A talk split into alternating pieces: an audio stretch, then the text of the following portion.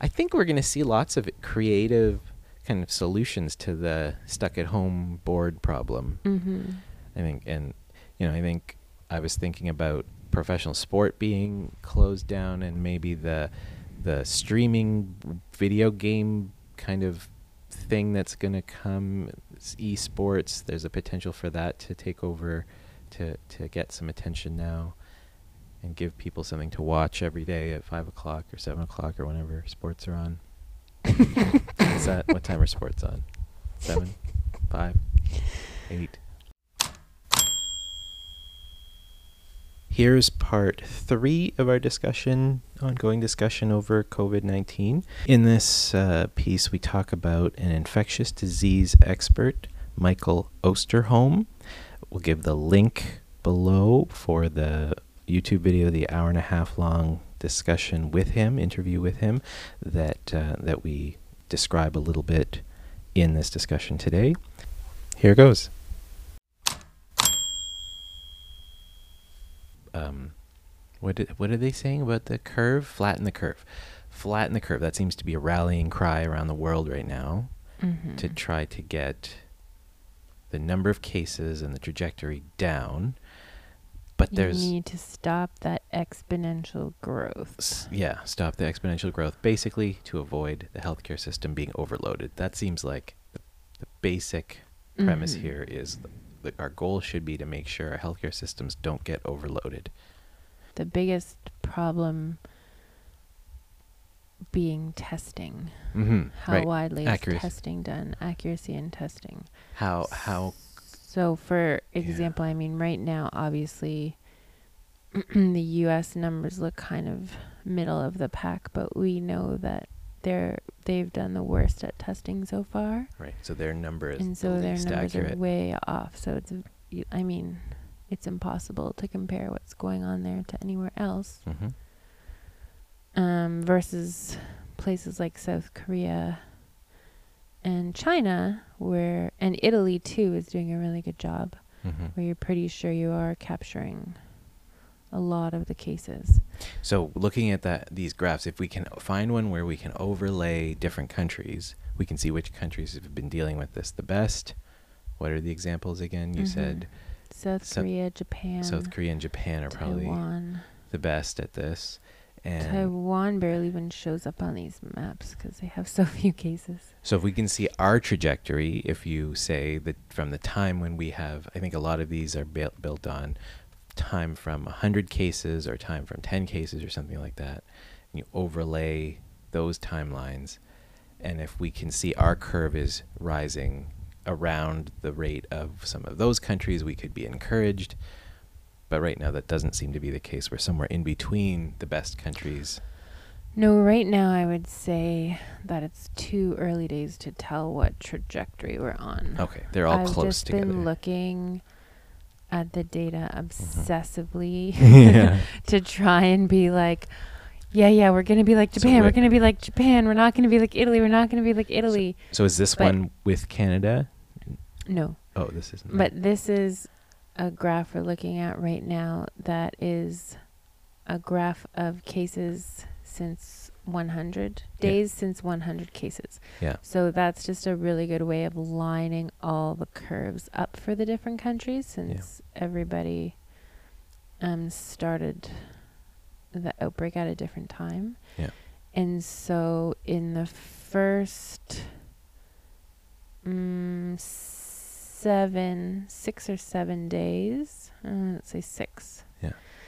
days since 100 cases, there's not a very big separation Right. of the countries, uh, unless you zoom in. But, anyways, the point is Ontario's cases went up a lot today by 38% from around 100 to 142, Hmm. 103 to 142, I think. hmm And that seems like a really big jump, but that's not necessarily a bad thing because we know that I think starting yesterday, we had extra testing centers open. Mm. So maybe that just means we started capturing more More. cases that are out there, which is really, really, really, really good. Yeah. When you capture cases and trace them and capture more cases. So if our numbers are going up because we're capturing a few extra cases out there, then that's great. If our numbers are going up because we have widespread transmission of the undetected transmission of the virus that's just showing up now, that's very bad. Yeah. And the only way to know that for sure is time. Yeah. We don't. Uh, or or testing like South Korea, but we don't have the capacity to test like South Korea yet. So we have to use time. So this week is is going to tell us if we're going to be more like Japan or more like a France or Spain. Yeah.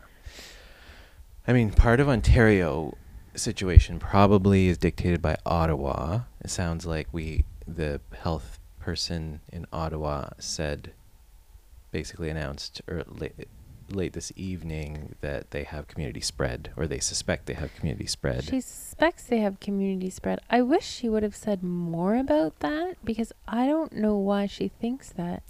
I guess it's I mean, no, I know why she thinks they have community spread because they suddenly had five cases Yeah. that had no travel links, right? I think that's that what they're saying. I mean, that's uh, But it. The the article was the very ter- estimate of how many cases Yeah. are in the community was 200 to 1,000, and that to me seemed high. 200 maybe, but at that, like, I just don't know. How do you get that many cases? Either they would have had to be building for a while, in which case they would have shown up in testing or hospitals by now, or if it was very sudden, like an influx of travelers or something that brought it. yeah, I'm sure we'll learn more. Yeah. I also feel that if it was really sudden, then what? There would someone would have been symptomatic. Like we would have, we would see it. I don't know. I just don't know how. You have a thousand undetected cases. The Khan Academy created a video Mm-hmm. that shows you from a Medium article how to calculate the number, the percentage of people that are infected in your local area Mm-hmm. based on numbers like, like if you have five people that are now found, Right. how you do the calculation essentially to find the number of people out, probably out there that are infected. Right. We should probably dig into that. I would like to look at that. hmm The can the Khan Academy because I don't, through. I'm not saying that the Ottawa public health officer is wrong. Mm-hmm. I'm saying I don't understand where those numbers are coming from, Mm-hmm. and they're definitely concerning. The other thing that I saw, the UK said that they. So someone leaked from the National Health Service a secret report talking about the timeline that we can expect this to run over. And previously, I think I've heard three to six months we should be prepared for kind of things. Mm-hmm. But now it's it's they talk about a year. Like they're basically Mhm. saying we this thing is probably gonna. And I think they said eighty percent of the pop. They're per, they're expecting eighty percent of the population to get hit, ten percent serious cases. Um, Yeah, that sounds like worst case scenario. maybe that's just what they're preparing for. But it's you know it's certainly I think everyone's agreeing coming to this agreement that it's a longer term thing rather than a shorter term thing. Well, because a shorter term thing is based on China's success, right? But China, as we were talking about the other day, took absolutely extraordinary measures to control the spread of this virus, Mm-hmm. which I think a lot of Western countries could not stomach Hmm. doing. Um, and so, are we going to have a situation where Italy surpasses China? Yeah, well, it looks like it. It looks Yeah. like the rate is going past, right? Like the rise, like the steepness of their curve, I think is now, isn't it going beyond what China's was in the worst case? I'll look. But um, I don't know. That's what they someone was- still have a couple doublings. Like they t- they They haven't did reached. drastic measures. Like they're almost a week since their big lockdown. yeah, So this coming week, we'll they see. could start to level off. hmm But I, I mean, I don't know. We'll know. This week is going to tell us so much. Yeah. Um, yeah, about where we're going, about where everybody's going. This it this virus goes so fast. And the thing about China also is that there's people, like I think the is it what's his name Michael Osterham something like that Osterdam, he he in an interview he's an infectious diseases specialist and he was talking about expecting China to start seeing new cases again once people really get back to start going back to real life. Yeah, You know, people are probably still but they'll have the infrastructure in place to deal with it much better than the first time around. It's not going to be eighty thousand yeah, I think they- cases again. Right. No, they will have sco- like flattened the curve certainly, but wh- whether this is going to continue, you know, I think was it yesterday they had eight cases. Whether it'll stay single digit numbers Yeah, or whether it would Maybe not. whether it But gets. the up again. point is, it's probably just gonna. We need to not have these uncontrolled outbreaks. If we can get it to more of a slow drip around the world, Right. slowly let everyone get it. Eighty percent of the population get it. Yeah.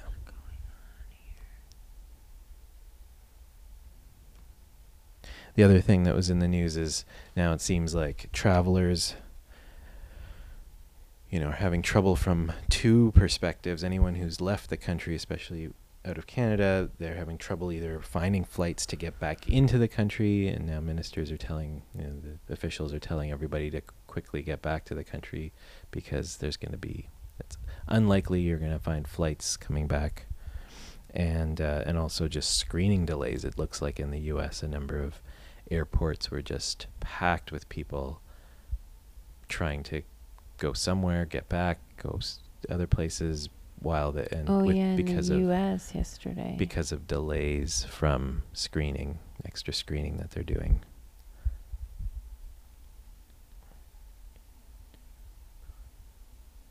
um, I'm just looking at China and Italy's numbers right now. Yeah. I don't think Italy's worse than China right now.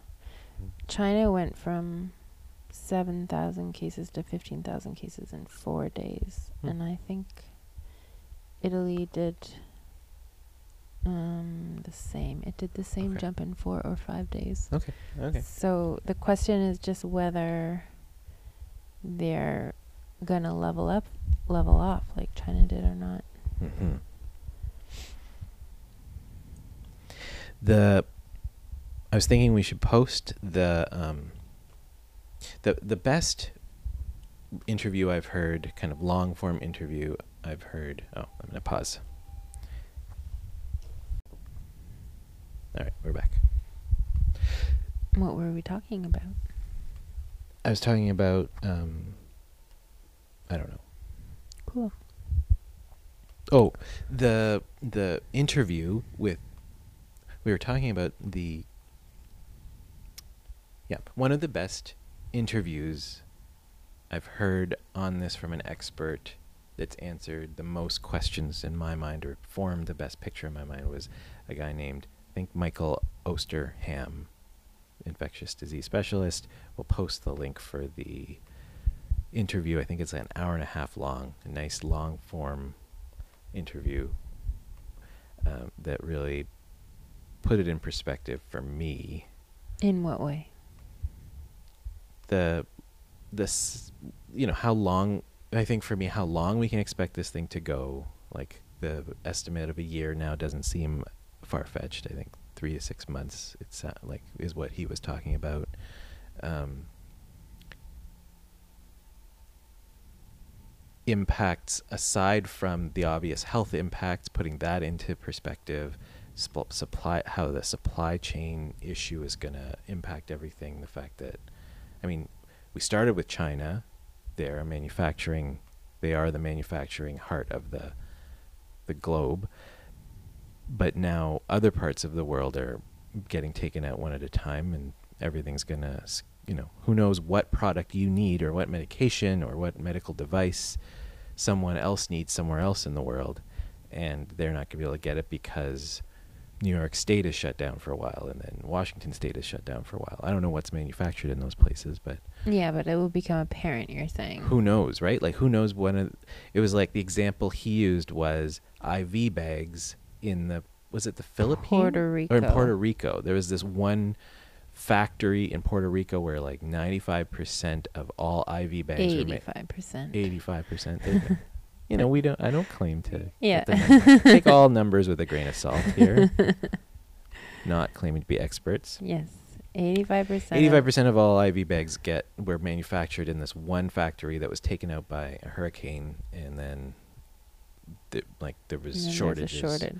of IV bags around the world, and there's already been cases where, I mean, China is definitely products that all manufacturing for a lot of small businesses around around North America and the U.S. and Canada are in trouble because they aren't going to get whatever products they were having manufactured, um, probably worldwide. You know, in Canada, I think something like 30% of our GDP is small businesses, businesses with less than 50 people. All these small businesses are in a lot of trouble if this thing drags out for months and months and months. And so the secondary kind of economic blow that's going to come after the I don't know, after the stock markets drop and all that stuff, like the in- initial things that are kind of, I think, predicting or the uncertainty is is predicting what's going to happen in, over the next months or years. Yeah. He kind of put that all in perspective. First, we just need to stop the exponential growth. Yeah, yeah. And I don't know. I just don't know how good a job people are doing. I feel like there's still a lot of people out there who are super skeptical about what's happening. Don't think it's a big deal. Don't see any reason to do social distancing. and that's really worrisome. And everybody being home.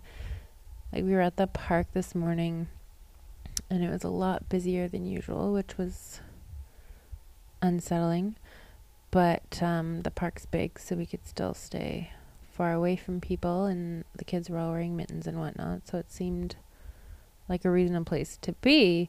But I heard another couple talking about how they it was only like day two at home with the kids with nowhere to go, and they were already going squirrely Yeah. by day two. So I think a lot of people are going to have a problem with this.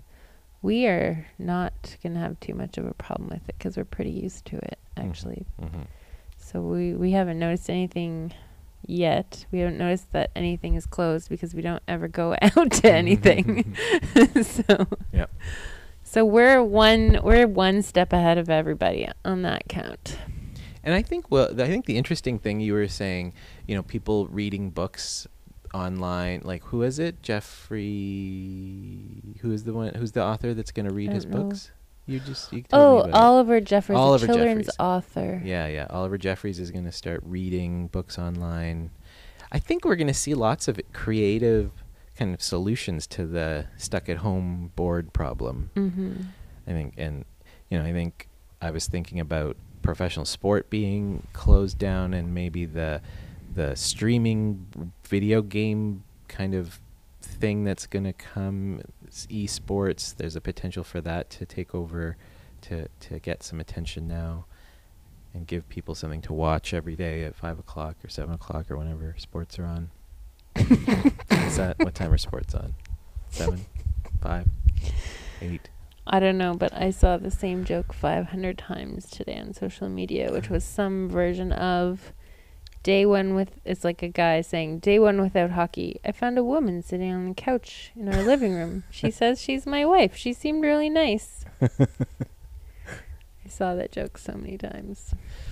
And there's been a lot of COVID nineteen jokes. That's what we should end with. Oh yeah, we were gonna write those down. I don't remember what they were. you told though. me one of them. You don't remember. Let's just sit here in silence until we remember one. pause. one other thing. The, in relation to what you were saying about the people not getting it, I think the there was one YouTuber talking about this stuff talked about how the issue is that no one's alive that lived through the last pandemic, the 1918 Spanish flu over a hundred years ago now. We just don't have like it's written down in books and we have records, but people don't really feel it. Just like you know, teenagers are more reckless, I guess, than adu- older people because they you know have experience to draw on and they have more close calls, and then they start driving safer at whatever by the time they're 30 or 25 than when they're first when they're 18 or 19 and it seems like the spanish flu there's actually a lot that we can learn from it there's one article that talked about how there were there were cities in the US different cities in the US that dealt with social social separation differently so Philadelphia for instance didn't cancel a giant parade versus like comparing how they did versus St. Louis. In St. Louis, only 700 people died from the Spanish flu, whereas a city like Philadelphia, there were, I don't know, what is it number? Some tens of thousands. A lot. I think it was something like 16, 15,000 people died in Philadelphia. Obviously, not just because of the one parade, but just their approach. It just, the fact that they kept a large parade going in the midst of that versus other cities shut it down speaks to what, you know, the need to probably overreact rather than underreact at this point. Make sure that we're not missing, you know, I think um, the the Canadian, whoever the Canadian health person is that's looking over this seems to Tam, Dr. Tam, is Yep. She had a She- press conference today. She's she seems she's talking about how the window is narrow, the window to flatten the curve is narrow, Mm-hmm. but I think she's on the right, you know, she feels like she has the right She has the right tone of Oh. gravitas, but not panic. the right but. I feel like sometimes she needs to have a bit more panic. Like people like Mm. she just changed a word Hmm. which had a big impact. So before travelers coming in um, from other countries, excuse me,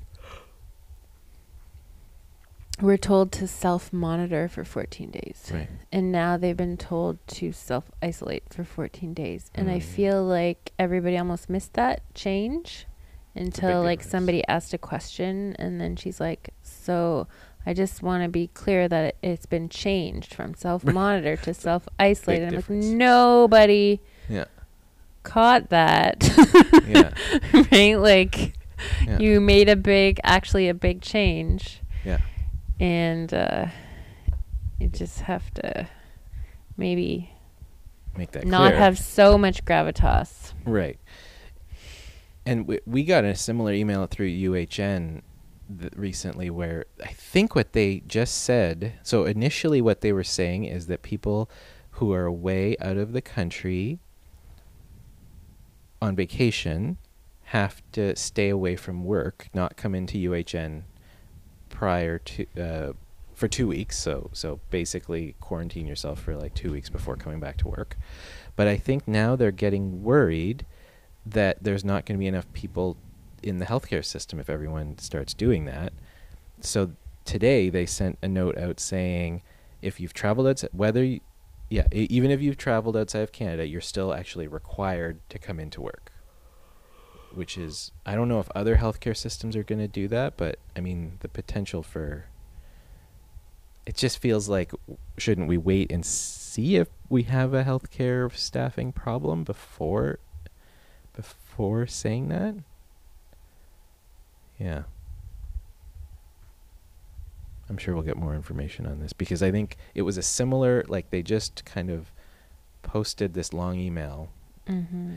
and it's Maybe not totally thought through. I'm not sure I think it was very thought through but it just the justification for it didn't wasn't in there. Yeah, oh here's here's somebody from yeah, here's the CEO Kevin Smith in bold all staff are asked to come to work tomorrow unless you are showing symptoms. This includes colleagues who have recently returned from travel outside Canada. Again, you are asked to come to work tomorrow as long as you are not showing symptoms. We need your skills and help. So that's a big change. They were, they were um, previously telling people not to come for two weeks. Mm-hmm.